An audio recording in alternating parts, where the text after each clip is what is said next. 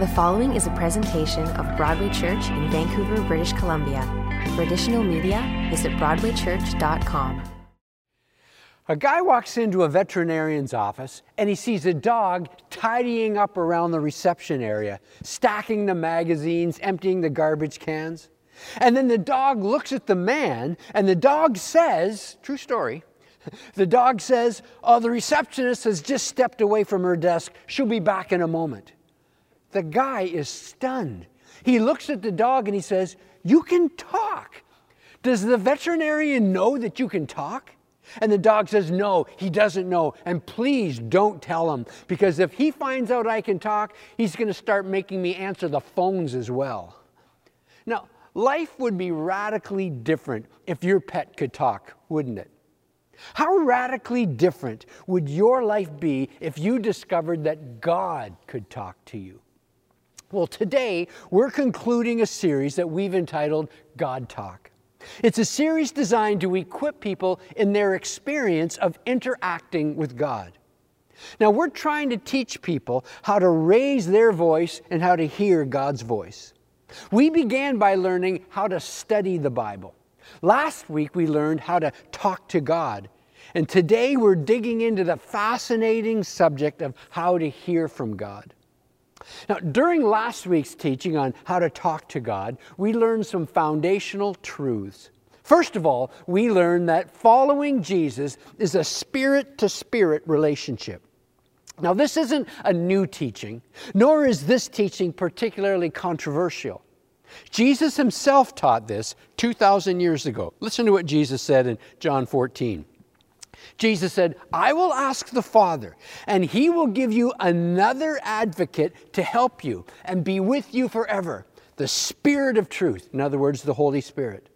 Now, the world can't accept him because the world neither sees him nor knows him. Ah, but you know him, for he lives with you and will be in you.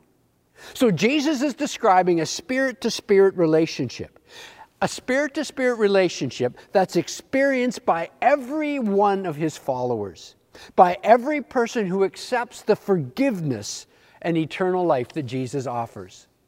Now, you are more than a physical being. You are a composite. You are a spiritual being dwelling within a physical body. So you are a spirit and you live in a body. Your spirit is indwelling, animating, expressing itself through your body. And Jesus promised that when you ask Him to, to come into your life, the Holy Spirit then dwells with your spirit. So, following Jesus is a spirit to spirit relationship.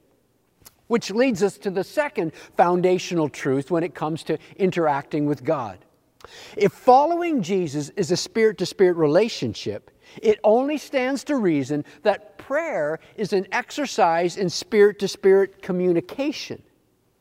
Now, here's where some people get a bit nervous. While everyone agrees that following Jesus is a relationship with God, not everyone is comfortable with the idea that one can actually have a two way communication with God, speaking to Him and Him speaking to us. There are those who teach that after the Bible was completed, God's voice went silent. Such people teach that supernatural expressions from and experiences of God are no longer possible. They teach that reading the Bible is the only form of communication that we have with God. Now, is that what the Bible actually teaches? I don't think so, and I'll show you why. A man named Paul was acknowledged and respected as a leader in the early church. He had met with and then been appointed by the risen Christ.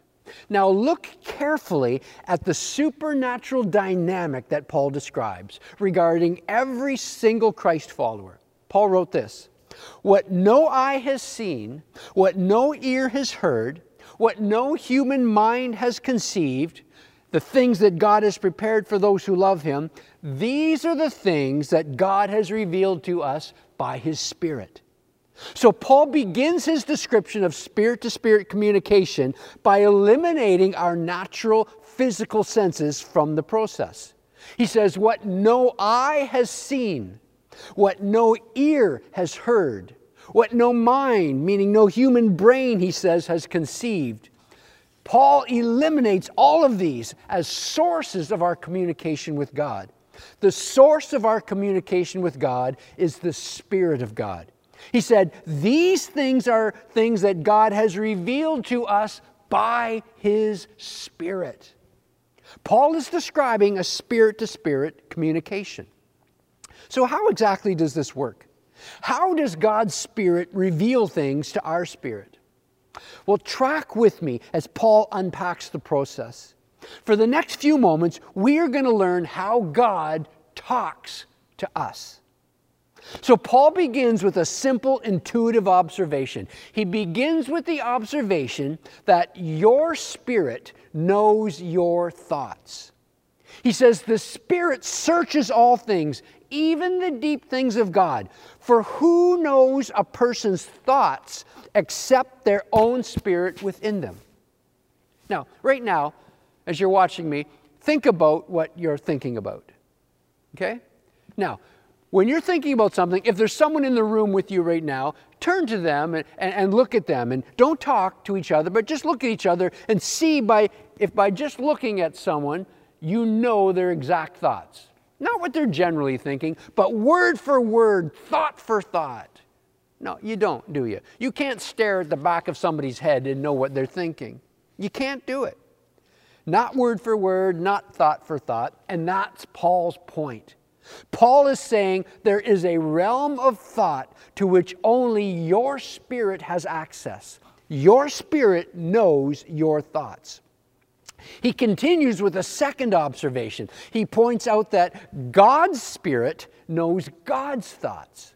He says, in the same way, no one knows the thoughts of God except the Spirit of God.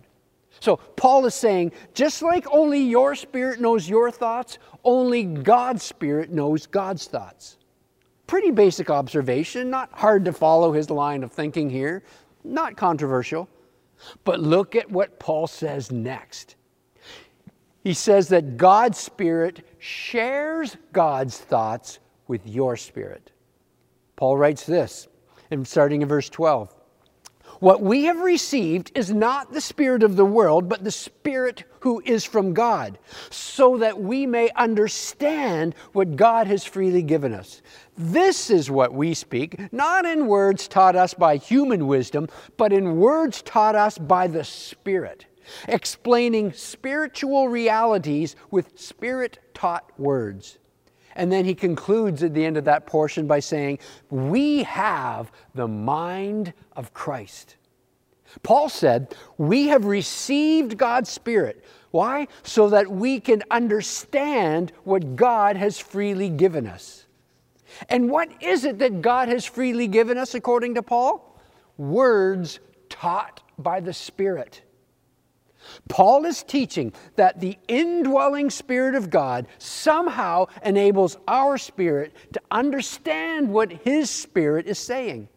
Paul is teaching that the indwelling Spirit of God enables us to understand God sourced information.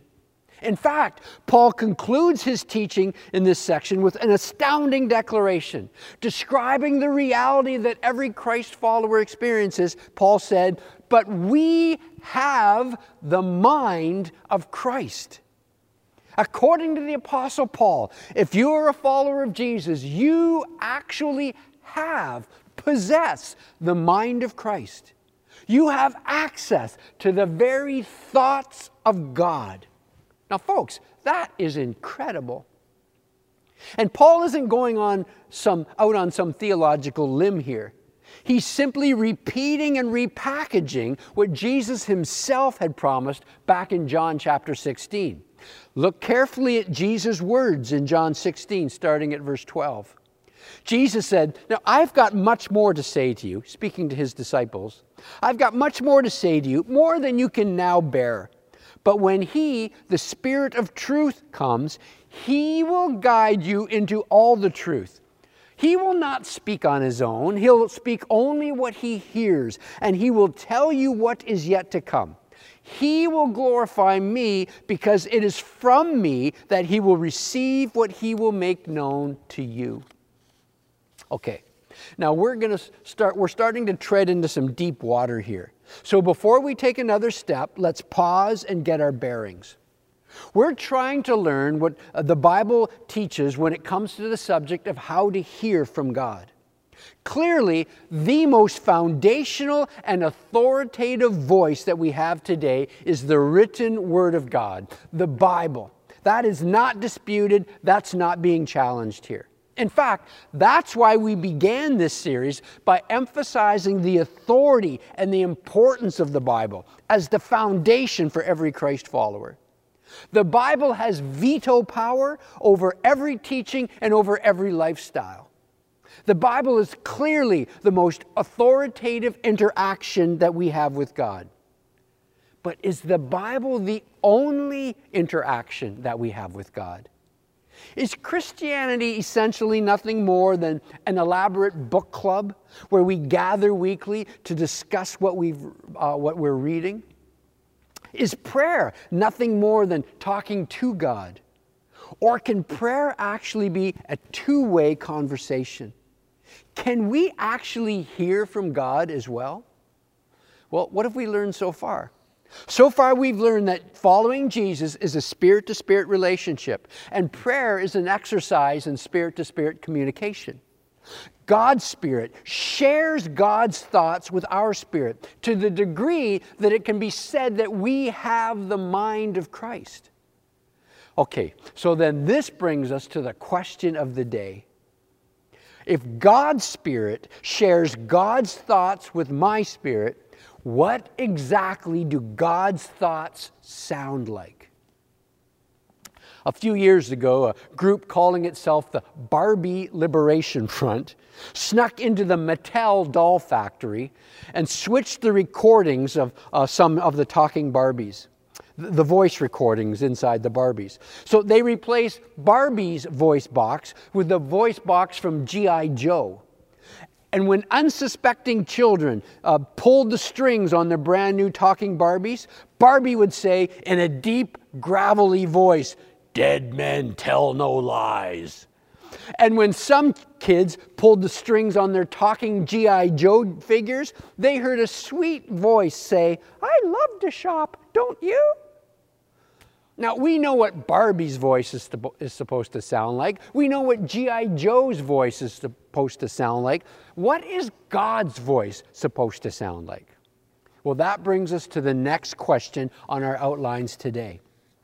We began with some foundational truths. Now let's turn to some practical truths and some practical insights. If God's Spirit shares God's thoughts with my spirit, what exactly do God's thoughts sound like? Now, based upon centuries of testimony from saints who have gone before us and decades of my own personal experience, the answer may surprise you. What do God's thoughts sound like? God's thoughts sound like your thoughts. If you're thinking that you will be able to distinguish God's thoughts from your thoughts simply by how they sound in your mind, think again. God's thoughts sound exactly like your thoughts. As I've described it on your outlines, God's thoughts and your thoughts use the same mental keyboard and the same mental vocal cords. Now, what do I mean when I say God's thoughts use the same mental keyboard and the same mental vocal cords as your thoughts? Think in these terms. Do the letters on the screen of your computer look different when you type than they look when someone else types? No, of course not. You can't tell who is typing merely by how the letters look on the screen. Well, in a similar way, the letters on the screen of your mind would not look any different when God types than they would look when you type. God's thoughts use the same mental keyboard as your thoughts. Or think in these terms What sound do you hear in your mind when you're thinking? So, when you're thinking to yourself, what voice do you hear in your mind when you're thinking? Well, the sound in the ears of your mind when you're hearing God's thoughts will not be any different from the sound you hear in your mind when you think your own thoughts. God's thoughts use the same mental vocal cords, if you will, that your thoughts use. Well, if this is true, then it begs the answer to the next question uh, this morning or, or on your outlines. How can I tell the difference between my thoughts and God's thoughts? Well, here are some helpful ways I've tried to uh, provide for you today. First of all, your thoughts are the product of time and effort. Your thoughts are the product of time and effort. Think in these terms your thoughts are like a home cooked meal. A home cooked meal where you've had to cut up the vegetables and, and prepare the meat and, and cook and, and clean and, and, and prepare everything, add the, the different spices and so on. It, it takes a lot of effort, often takes hours to prepare a really good home cooked meal. Well, those are like your thoughts. Your thoughts are the product of time and effort. You've thought these things up, you've worked upon them, you've formulated these thoughts. Not so when it comes to God's thoughts. God's thoughts are spontaneous and they arrive fully formed. God's thoughts are spontaneous and they arrive in your mind fully formed. If your thoughts are like a home cooked meal, God's thoughts are like a pizza that's been delivered to your front door. You just open the door and receive the pizza, fully formed, fully cooked. That's like God's thoughts. Your thoughts are the product of time and effort. God's thoughts are spontaneous and they arrive in your mind fully formed. Here's a third tip in distinguishing between your thoughts and God's thoughts. God's thoughts have a, a, weight to them that is unique. They have a heaviness, a presence to them that is unique, a weight to them. Now, what do I mean by this? It's not an easy thing to describe. It's a sense, it's, it's an intuitive thing. But God's thoughts have an impact upon your consciousness that grabs your attention. A thought comes into your mind, spontaneously, fully formed. And it almost startles you as it drops in out of nowhere and it lands ready made right in the center of your consciousness. That's what I mean when I say a thought from God has a weight to it. It grabs your attention, and as it does it, it does it in a unique way. I see this dynamic in play every time I read the, the first few verses in Acts chapter 3. In Acts chapter 3. It's the story of Peter's interaction with the lame beggar at the temple in Jerusalem. As you read the story, Peter's coming into the temple as they often did. In fact, and this is important to remember, the Bible says in Acts chapter 2, verse 46, that the disciples continued to meet every day in the temple courts. Remember that. The disciples every day would go into the temple courts. And this is one of those days. Again, they go into the temple courts, and there's a gentleman there, a beggar, and the Bible says that um, every day that he would beg from, the, from those going into the temple courts. So every day the beggar's there, and every day the disciples are there. So this isn't the first time that Peter would have at least seen or perhaps even interacted with this gentleman. Every day the gentleman's begging, every day Peter's there, in these, and they're in the same temple courts. But this one day it's unique. When you read Acts chapter 3, it's unique. Peter's walking by, and then the Bible says that Peter looked straight at the man. The man was begging for some money or some food, trying to get something from him. And Bible says that Peter looked straight at them, at the man, and then Peter said, you know, uh, silver and gold I don't have, but what I do have I give to you. In the name of Jesus, rise up and walk. They have this interaction where the man is begging for food. Peter, who's walked by this man many times, suddenly, this time, something different happens. Suddenly, in an instant, as Peter looks this man in the eye, their eyes met, scripture says, and as they look each other in the eye, spontaneously, Peter had a sense. Spontaneously, a fully formed thought came into his mind. That thought of, Peter, I want to heal that man. The Holy Spirit said to him, Peter, I'm giving you authority. I'm giving you power right now to release into this man's life. Speak it out, Peter. And so Peter acted on this fully formed, spontaneous thought that came into his mind, and the power of God was released. Peter responded to God's thoughts. How did he hear God's voice? Was it audible? No, there's no, there's no indication in, in this portion of Scripture that there's an audible voice. Peter responded to something inside his own heart and mind, an intuitive response, an intuitive sense that God spontaneously dropped a fully formed thought into his mind, and Peter responded to it and acted on it. If God's thoughts sound like my thoughts, how can I tell the difference between my thoughts and God's thoughts? Well, so far we've learned your thoughts are the product of time and effort. God's thoughts are spontaneous and arrive fully formed. And God's thoughts have a weight to them that is unique. Here's a fourth practical tip God's thoughts always conform to God's Word. God's thoughts always conform to God's Word. The Bible says all Scripture is God breathed and is useful for teaching, rebuking, correcting, and training in righteousness. Hear this God will never spontaneously tell you to do something that He has expressly forbidden in His written word. Hear this, this is crucial. If you hear an inner voice telling you to do something that is forbidden or even discouraged in God's word, you can be certain that you are not hearing from God. Because God's thoughts always conform to God's word. God's thoughts always produce the fruit of the Spirit. God's thoughts always produce the fruit of the Spirit. Uh, what do we mean by the fruit of the Spirit? It's a term that the Apostle Paul used to describe the qualities that the indwelling Spirit of God produces in the life of a Christ follower. The Bible says in Galatians 5, well, Paul wrote this in Galatians 5.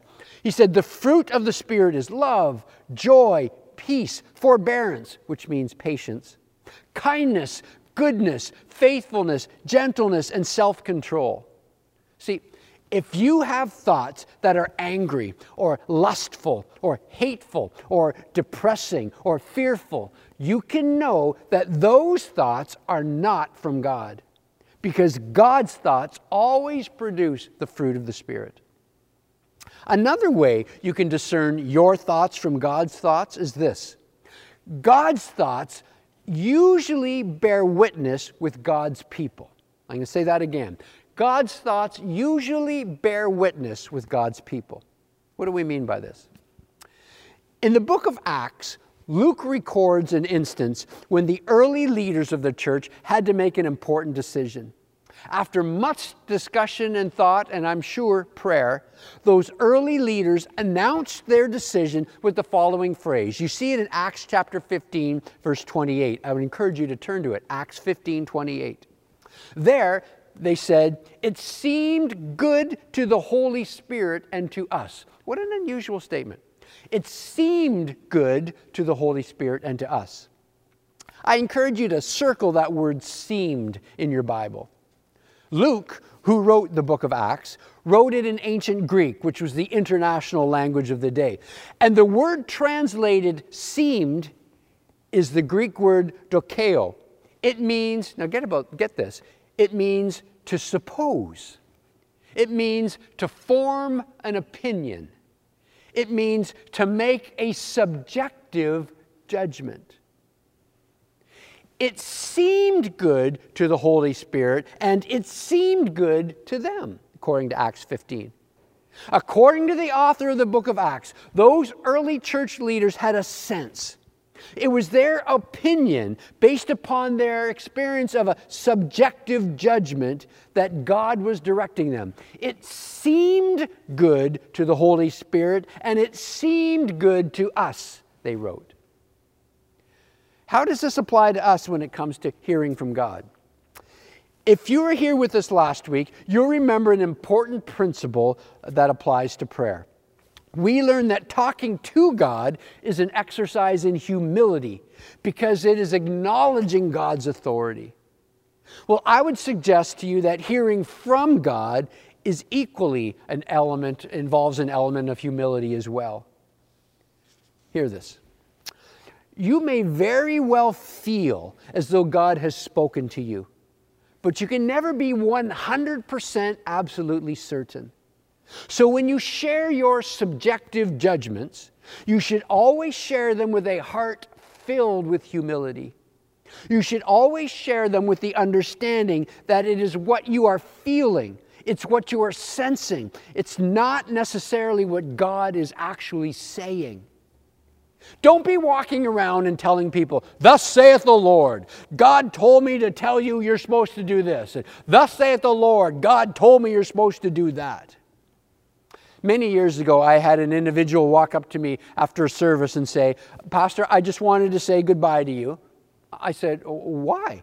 And they said, Because God spoke to me and told me that you're supposed to go to Africa. I said, Well, that's odd because God spoke to me and told me you're supposed to come with me. Don't you do to others what that person tried to do to me. Now, don't get me wrong. I believe that God still speaks to people today, but let me say it again. When you share your subjective judgments about what you feel God has said to you, you should always share them with a heart filled with humility. You should always share them with the understanding that it's what you are feeling. It's what you are sensing. It's not necessarily what God is saying in humility, leave room for the possibility that you could be wrong. Oh, by the way, this is the major difference between the Bible and our impressions. God's written word is authoritative. Our subjective impressions are not authoritative. People are obligated to obey God's written word. People are not obligated to obey our subjective judgments. Let me also say this when it comes to times when you feel like God has spoken to you. Sometimes you may feel like God is calling you or challenging you to do something that is unusual or maybe risky. In such instances, you would be wise to share your impressions with some select individuals before you act upon them. Now, by select individuals, I mean people who have been walking with you and people who have been walking ahead of you on life's journey.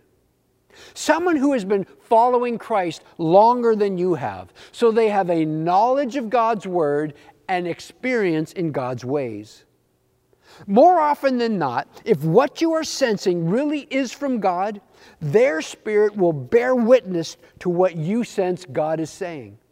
It will seem good to them just like it seems good to you. The bottom line is this just because you think God has spoken to you does not necessarily mean that God has spoken to you. The wise person humbly shares their impressions with other Christ followers because God's thoughts usually bear witness with God's people. Well, let's conclude. At Broadway Church, we operate according to a set of core values, values that serve as guiding lights and boundary markers along our path. One of those core values is dynamic spirituality. At Broadway Church, we understand that a vibrant relationship with God's Spirit is essential for effective living. We believe that God is still active in this world, that God is still active in the lives of His followers, that God still heals, God still empowers, God still directs, and yes, God still speaks. But to whom does God speak? Well, that brings us to today's big idea where we summarize the teaching in one simple statement. Here's today's big idea God loves to talk to those who love to listen. God loves to talk to those who love to listen. So, does that describe you? Are you someone who loves to listen to God? Sometimes my wife needs to remind me that talking to her while my phone is in my hands, I'm looking at it with my earbuds in my ears, that's not a sign that I love to listen to her. What are the signs of someone who loves to listen to God? Well, we've learned you have a spirit to spirit relationship with God through the work of Jesus Christ. You regularly pursue a spirit to spirit communication with God through reading the Bible and through interacting with His indwelling spirit. If you do that, You will hear from God because God loves to talk to those who love to listen. Will you bow your head with me right now? And let's conclude our time together with a word of prayer together. Would you bow your head? God, we thank you that by your Spirit you are moving in our world. We thank you that even before we knew you as followers, your Spirit was pursuing us and was drawing us. You brought us to the knowledge of yourself. And I pray for every person listening right now and watching who's not yet a follower of Jesus. They're listening and watching because your Spirit has drawn them, even to the site, even to this message. And right now, you are encouraging that person to, to, to accept the gift that you're offering them. In fact, fact, if that's you, if you're watching right now and you're not yet a follower of Jesus, pray this prayer with me. Respond to the Spirit of God. Pray this prayer with me. Say, God, I acknowledge my rebellion against you. I acknowledge my sin. I acknowledge that I've turned my back on you. I don't want to live that way any longer. So I accept your gift of forgiveness, your gift of salvation, your gift of eternal life. Spirit of God, come and dwell within me. Change me from the inside out from this moment forward. In Jesus' name. And for those who are already followers of Jesus, pray this with me. Spirit of God, I want to learn from you. I want to learn to hear your voice. I want to be more attentive to your presence and to your thoughts. So as I read your word, teach me your ways. And I, I, seek to humble my heart and soften my heart in your presence, that I might be more aware of those moments when you spontaneously speak into my spirit. I love to listen to you, God. Speak to me, I pray. In Jesus' name, amen. Well, thank you for being with us today on this online experience from Broadway Church. We continue to pray with you and for you as we navigate these difficult days of this uh, COVID 19 virus. I pray God's best in your life. Hope you'll join us again next Sunday. God bless you. Thank you for being with us online today.